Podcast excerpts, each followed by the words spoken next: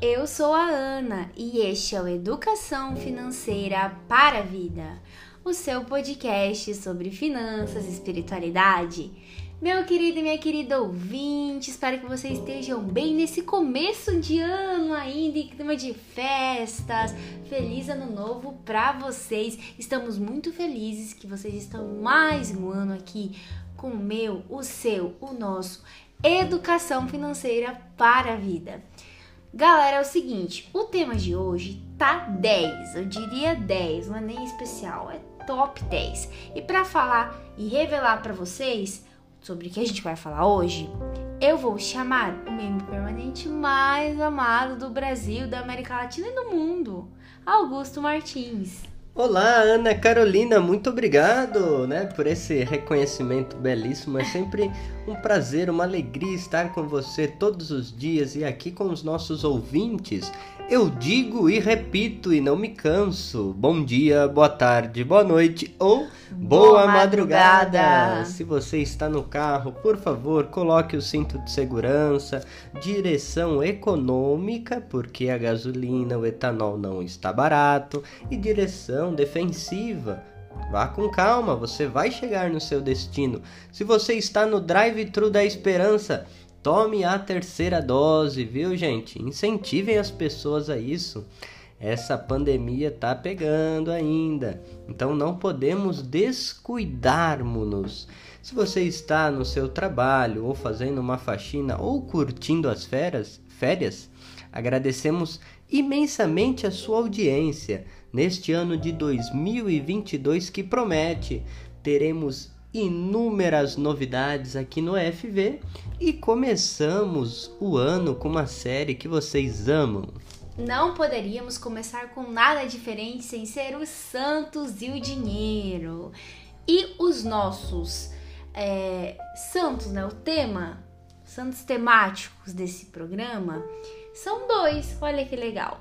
São Basílio Magno e Gregório Nazianzeno. Eles eram muito amigos, eram da mesma região, lá da Capadócia. Ambos são doutores da igreja, não são muito populares assim, é, vamos dizer, aqui na América Latina, mas são muito conhecidos para aquelas pessoas que estudam um pouco sobre as questões sociais, a teologia a Trindade, a Cristologia, que estuda sobre o Espírito Santo, esses homens foram fundamentais na construção doutrinária desses temas. E olha só que interessante, Augusto. Li vários textos aqui que esses santos eram pessoas de muita sorte. Você sabe por quê? Porque eles tinham muitos santos na própria família deles. Olha que legal. É verdade. Por exemplo, a Macrina, que é uma santa, era a avó do Basílio. A sua mãe, a Emélia. Então, assim, eram santos que tinham na sua própria família diversos santos, uma família muito abençoada e foram fundamentais na na sua região, eles fizeram a diferença, de fato. Além da mãe das irmã, da irmã, os irmãos também eram santos e bispos. Olha que curioso, gente. E esses santos eles são comemorados no dia 2 de janeiro. E são comemorados na mesma data justamente porque o caminho que eles trilharam foi muito parecido, né, Augusto? O chamado, o nível cultural, a convivência, inclusive porque eles eram amigos. Isso, então uma amizade, olha que bonito, dois amigos santos. Estamos falando de um de duas pessoas que viveram no século IV. Então fica Quarto. conosco nesse podcast especial de começo de ano que teremos muitas novidades, vamos descobrindo aos poucos a importância de Basílio e de Gregório para a história da igreja e para a história da humanidade. Esses homens contribuíram muito. Tem mais uma coisa interessante, agora falando primeiramente do Basílio, tá? É que ele foi o pioneiro da chamada vida cenobítica. Augusto, ajuda os nossos ouvintes. o que é vida cenobítica? Ah, Ana, é assim No início do cristianismo, vamos dizer que começaram a surgir os eremitas, aqueles que queriam viver na radicalidade o evangelho, mas se retiravam para as montanhas, para os desertos. E o Basílio, ao contrário desse movimento, começa a criar agremiações, fraternidades, um grupo de pessoas, de amigos. Então, é, vida cenobítica quer dizer uma vida comunitária. No Oriente, ele é o pai dessa desse modo de viver o evangelho, de seguir a Jesus Cristo, que é partilhando os bens, que é tendo uma vida em comum, ajudando os pobres, mas tendo uma vida comunitária muito ativa. Então, no senso comum, a gente diria que eles são contrários do que a gente chama de monge, né? Hoje, sim, no senso comum. Não, não, não. O monge, sim, ele mora no mosteiro, Ana. Então, lembra de São Bento. São Bento é pai do mosteiro ocidental. O São Basílio pode ser considerado o pioneiro, o pai entre aspas, do mosteiro, eles não chamavam assim, no Oriente, no século IV. Agora entendi. Então, ao contrário daquelas pessoas que vi queriam viver esse evangelho sozinhos, os eremitas. Que eram Isso. os eremitas, é. eles queriam viver em comunidade. Isso. Olha que legal. Tipo São Francisco, Isso. por exemplo, jesuítas depois, Isso. né? O monge também vive em comunidade, os monges... mas no mosteiro. Ah, muito bom. É muito bom esclarecer isso para os nossos ouvintes que vão aprendendo essa riqueza da teologia, tantas coisas que a gente pode aprender, gente. Então, como Augusto falou, eles aí nasceram no ano, ali, na verdade, no século é, quarto, né? ali nos anos 300 e pedrinha, gente. É, o Basílio nasceu no ano 329. 329, isso, exatamente. Na Capadócia. Capadócia. e ele escreveu duas regras importantes que orientam a vida dos monges. Isso, que são chamados basilianos. Ah. Ele nasceu onde se chama a atual Turquia hoje. A, a, palavra Capadócia a gente lembra da música, né? O Jorge veio lá da, da Capadócia. Mas a Capadócia é a Turquia, então estamos falando de pessoas do século IV que viveram no Oriente. E olha só, Augusto, tem outra coisa que eu vou perguntar para você já explicando para os nossos ouvintes. O Basílio, ele experimentou esses momentos de solidão, de é, estar só até resolver aí defender essa vida de comunidade, né?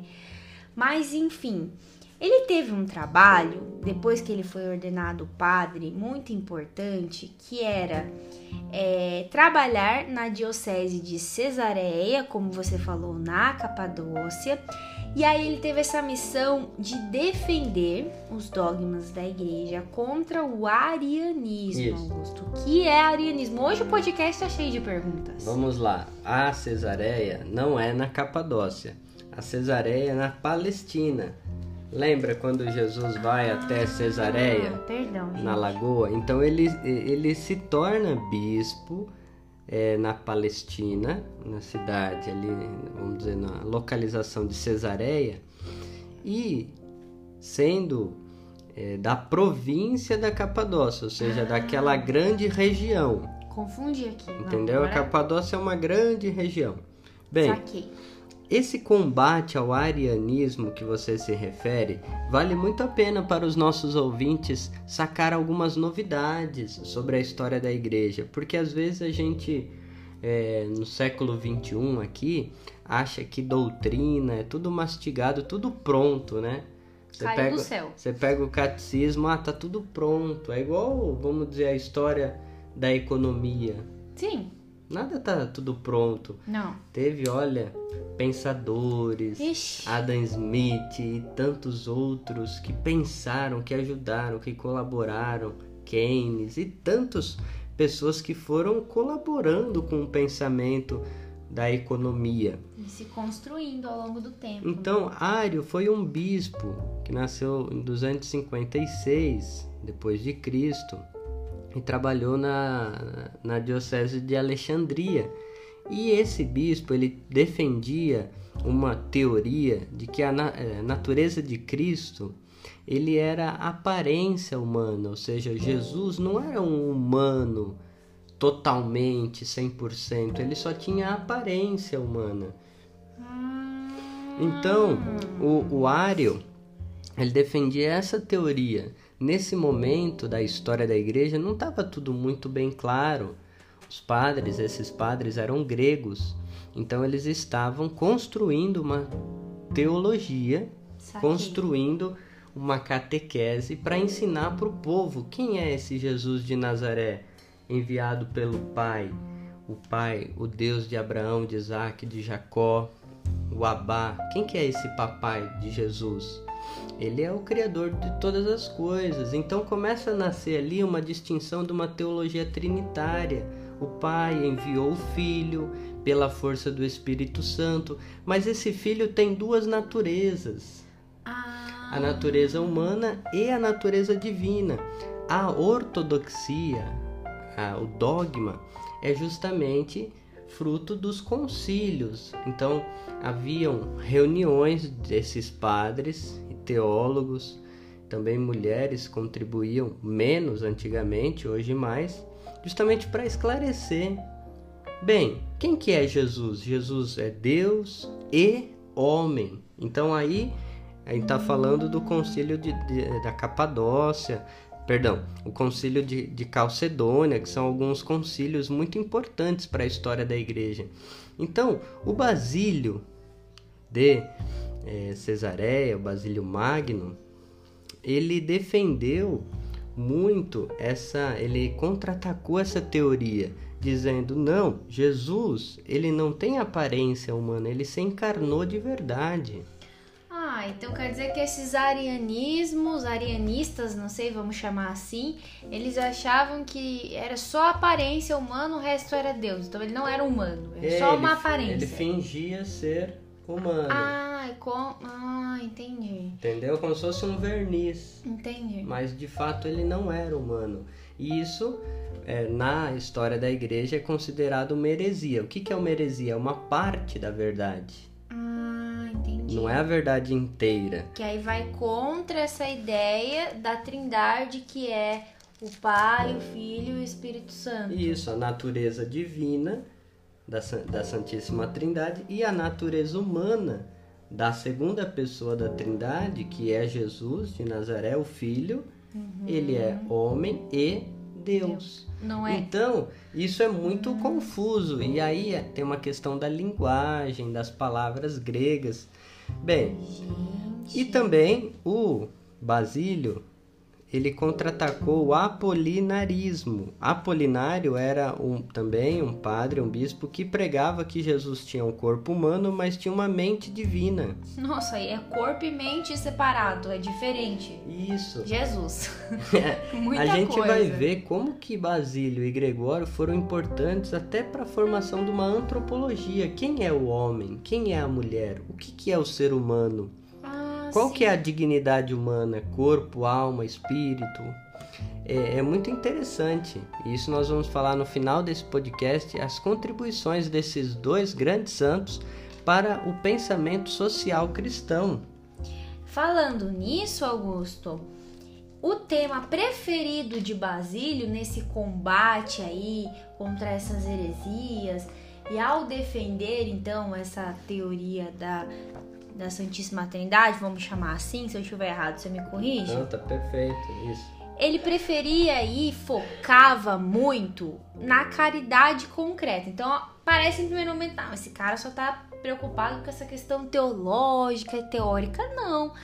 A partir daí, ele tinha o foco em enfoque da caridade concreta, ou seja, ajudar as pessoas Isso, no cotidiano. Eles eram verdadeiros bispos, como fala o Papa Francisco, que tinham o cheiro das ovelhas. O que você falou é muito importante.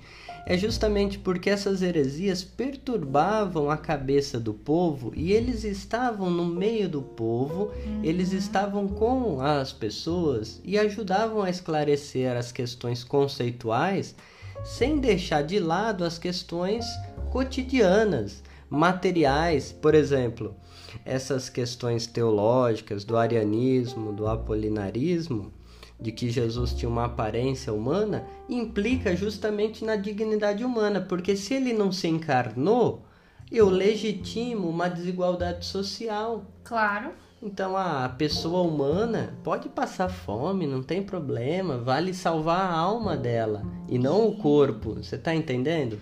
E eles não, eles eram pessoas que lutavam pela dignidade integral das pessoas. E aí a gente encontrou aqui nos nossos estudos, gente, inclusive, olha só, que o Basílio, ao conversar com uma pessoa aqui, um interlocutor, que alguns textos dizem que era imaginário, que ele estava assim, como se estivesse ensaiando uma fala ou dizendo para alguém, né? Isso a gente não ter como saber. Os né? amigos, né? Pode ser uma conversa com os amigos ou talvez com as pessoas nas ruas. Ele disse o seguinte, olha só: A quem fiz injustiça, conservando o que é meu? Ele se questionava. Dizes tu. Diga-me sinceramente o que te pertence, de quem você recebeu. Se cada um se contentasse com o necessário e desse aos pobres o supérfluo, não haveria nem ricos e nem pobres. Olha, gente, olha que ensinamento concreto para a construção de uma nova economia e para nós dentro das nossas finanças, né? E ele ia mais além. Mais além. Não se contentava com o supérfluo aos pobres. E ele, de fato, se empenhou para construir uma cidade onde acolhiam os mais necessitados, criando hospitais, asilos, escolas, e ele diz: O que sobra no teu guarda-roupa é dos pobres. Restitui eles, porque são eles que vão te receber no céu. Gente, olha que lindo! São grandes homens que viveram há tanto tempo, né? No século IV, gente, meu Deus, quanto a gente pode aprender, né, Augusto? E é disso que eu falei, é, orfanatos, assistência com saúde. Lembrando que nós estamos falando ali do Império Romano. Sim. Essa coisa dos fortes. E os fracos eram relegados, marginalizados, excluídos, mortos muitas vezes. E ele, nessa construção, essas instituições, enfim, ele acabou fundando assim uma cidadela, né? tipo, uma pequena cidade ali à, à beira da cidade grande. A margem, né? A margem chamada Basiliada, gente. Que interessante. E aqui também diz os nossos pesquisas que o imperador Teodósio, que veio depois do imperador Valente, começou a apoiar a obra de Basílio. Olha que interessante. Tocou o coração dele, né? Amoleceu, porque o Império Romano era só brutalidade para com os cristãos, porque justamente incomodavam Sim. os grandes e poderosos. E Basílio, portanto, faz essa síntese de um homem de Deus, de um teólogo e de um homem do povo, que defendia os mais necessitados. Mas nosso programa é sobre dois santos, né? Vocês não vão falar do outro, gente, galera. Aí a gente tem o Gregório Nazani... Nazianzeno, gente. Difícil de falar, Nazianzeno, né? É mais fácil falar o Gregório de Nazianzo. Nazianzo. É, Nazianzo é a cidade onde ele nasceu. Ah, obrigado, Augusto. Que também fica na Capadócia. Muito bem.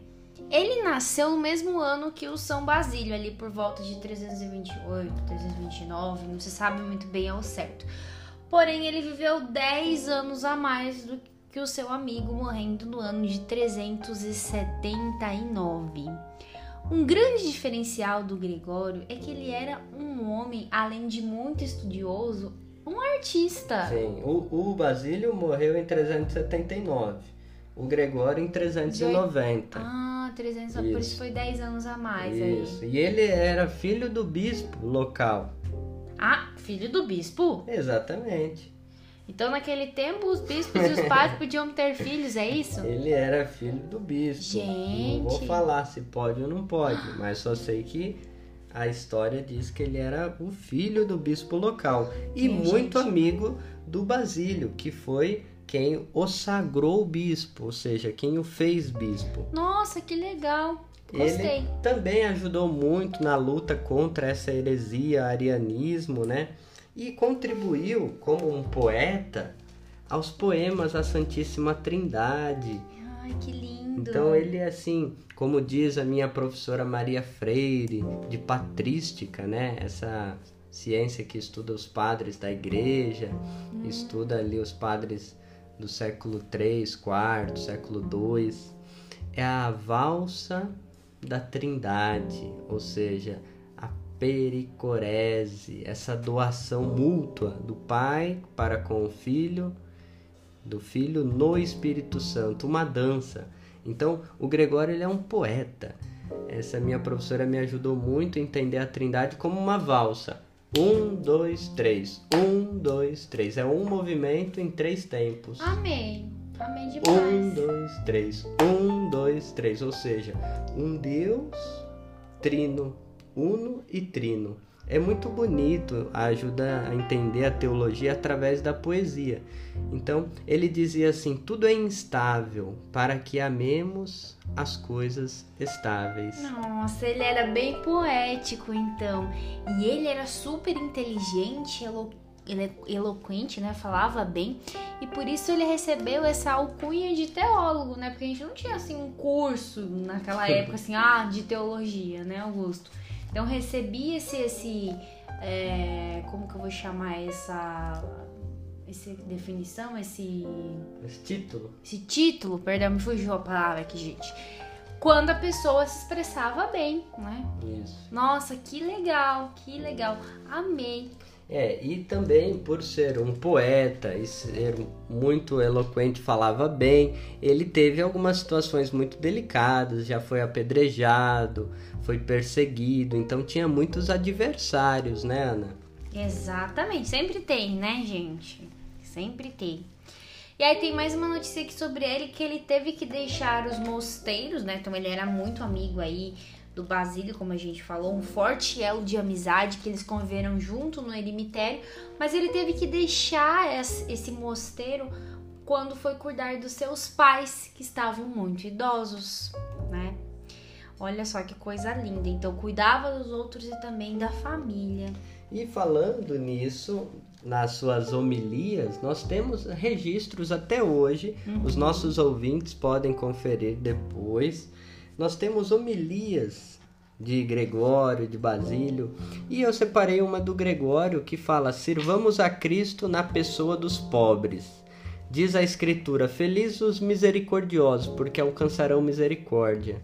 A misericórdia não é, certamente, a última das bem-aventuranças. Lemos também: Feliz o homem que cuida do fraco, nos Salmos.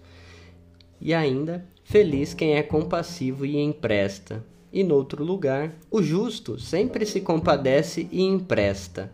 E na, na, ao longo da sua homilia ele vai falando muita coisa bonita, por exemplo, só a prática do bem não admite adiamento. E ele diz agora, olha só que interessante, falando de ano novo, de vida nova, a gente deseja muita luz, saúde. Ele diz, citando o livro de Isaías 58, versículo 8: a tua recompensa será grande e admirável.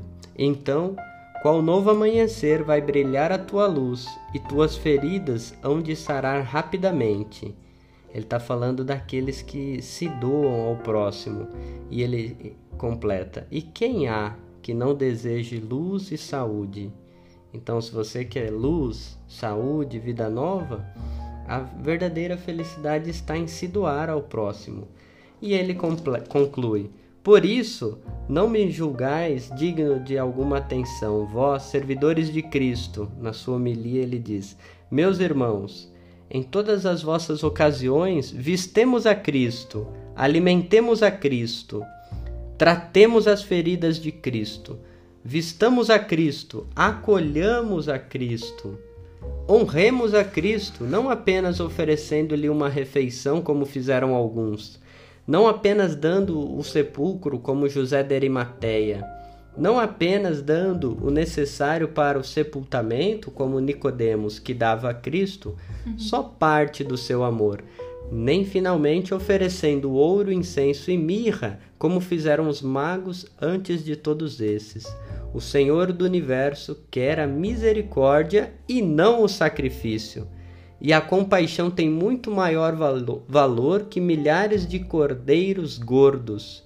Oferecemos a misericórdia e a compaixão na pessoa dos pobres que hoje, na terra, são humilhados, de modo que, ao deixarmos este mundo, eles nos recebam nas moradas eternas, juntamente com o próprio Cristo, nosso Senhor, a que seja dada a glória pelos séculos dos séculos. Amém. Gente, parece que esse negócio foi escrito ontem. Pois é. Inacreditável, né? E é de uma força revolucionária, né? Ana? Muito. E interessante, Augusto, que eu queria que você falasse para os nossos ouvintes essa questão do sacrifício dos cordeiros, né? Ah, a compaixão aí, a misericórdia vale mais do que os cordeiros, por causa dos sacrifícios, né, que eles ofereciam. Às vezes as famílias ali não tinham o suficiente para comprar é, o cordeiro para oferecer ali é, naqueles momentos de celebração. Então ele vem dizer que mais as, do que a, o que a gente dá ali é o que a gente faz pelo próximo. Eu achei muito lindo isso no tocante, principalmente a nossa parte, né, econômica, nossa vida financeira, é, o serviço aos demais, né?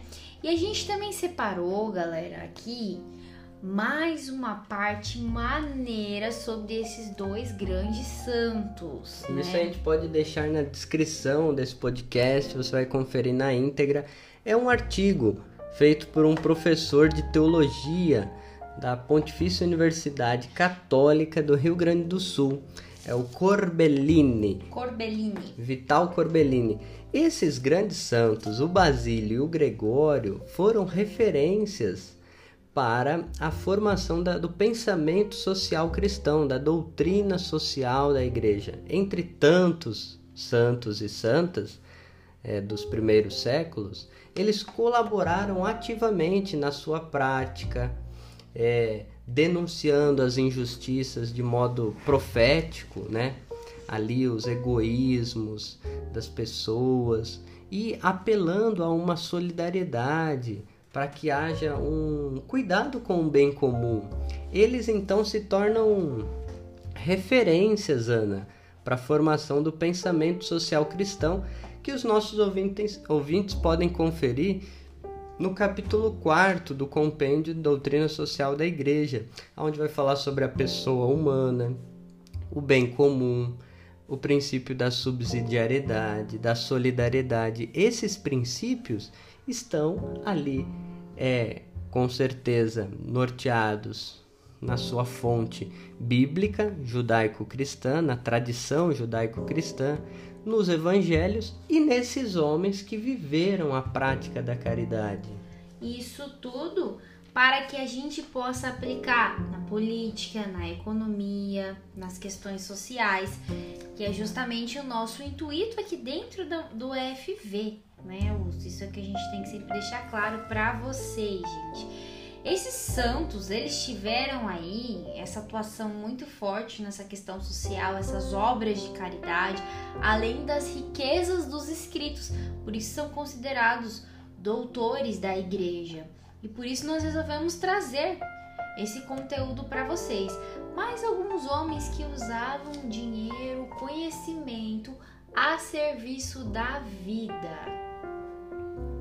E dando um exemplo sobre a dignidade da pessoa humana, Basílio de Cesareia, ele faz graves acusações à sua sociedade da sua época, ao Império Romano, denúncias, porque ele diz a fome desfigura o ser humano. A fome, ela devasta, ela, ela deixa a pessoa sem ser pessoa. E, indigna, né? É, indigna. Ele diz: tudo isso se justifica pelo fato da fome é destruir a pessoa, debilitando ela, deixando com uma aparência é, informe, desfigurada. Então ele diz: o Basílio, é, a fome é um, é um grande escândalo para a humanidade. E é o que nós vemos hoje, né, Ana? É o que está se repetindo muito, né? Inclusive a gente conversava hoje sobre isso. a situação no Brasil, no mundo, a insegurança alimentar, o desemprego, a fome, infelizmente cresceram muito nesse ano de 2021 e é o que a gente quer combater agora nesse ano, né? Com muito trabalho aí, tentar fazer nossa parte para colaborar com a diminuição, infelizmente, desses números que são muito tristes. E o Gregório denunciava essa opressão dos pobres, principalmente porque ainda tinha os poderes e os meios econômicos sobre as outras pessoas naquela época. A gente estava falando aqui do Império Romano, né? Então eles acumulavam casas, campos e ainda não queriam que as pessoas tivessem nada. Cara, que a concentração de renda, tipo, para ostentar, eles queriam ter tudo nas mãos deles, oprimindo os pobres, as viúvas, né, que a gente sabe, naquele tempo, as mulheres, então, elas dependiam exclusivamente dos homens, então dos maridos, quando ficaram, ficavam viúvas, ficavam à mercê de uma economia que mata. Né? E era algo muito complicado na época, né? Vale muito a pena então ler esse artigo desse professor da PUC do Rio Grande do Sul. E a gente trouxe esses dois homens justamente para a gente se questionar no início de 2022. Que projeto de nação nós queremos? Que projeto de família, de comunidade, de vida. Que projeto de, de empresa, de vida, justamente, mais profundo. A gente quer continuar que o, sendo escravo das finanças, do dinheiro, do trabalho, da economia que mata, ou a gente vai aprender com esses exemplos de tantas pessoas. A gente já falou aqui de santos da Idade Média, santos um pouco mais jovens e agora trazendo os santos aí dos primeiros séculos depois de Cristo. Quanta riqueza nós temos e quantos ensinamentos de homens que lutaram não só com palavras, mas com atitudes para construir um mundo melhor, usando sempre o dinheiro a serviço da vida. Gente, olha que interessante. Isso é o que a gente sempre quer trazer para vocês dentro dessa série, o Santos e o Dinheiro. Além, é claro, de vocês conhecerem santos que não são tão populares assim aqui, né? E que foram importantíssimos, como eu disse, para a história da igreja e para a história da humanidade. Tanto que são doutores, né? Isso é um título que é dado a alguns santos. Para ser doutor da igreja, ele tem que ter uma contribuição muito expressiva, né, Augusto? Exatamente. Nessa questão aí, não só teológica, de doutrina, de escritos, mas de ações concretas. Né? Isso. E esse, portanto, foi esse podcast inaugural para vocês começarem o ano se deliciando, degustando quantas riquezas a nossa tradição do pensamento social cristão nos possibilita a vivermos melhor com as nossas finanças, com as nossas famílias. E o beijo especial de hoje vai para todo mundo que está ouvindo a gente na plataforma mais nova que a gente apareceu, que foi o Audicy. Então você, se você tá ouvindo a gente no Audicy, um beijo especial para você, viu? Que você chegou até aqui. Beijo também pra galera da rádio, né? Em 2022 estamos junto. Feliz ano novo para todo mundo e lembre-se sempre: educação financeira é, educação, educação para a vida. vida.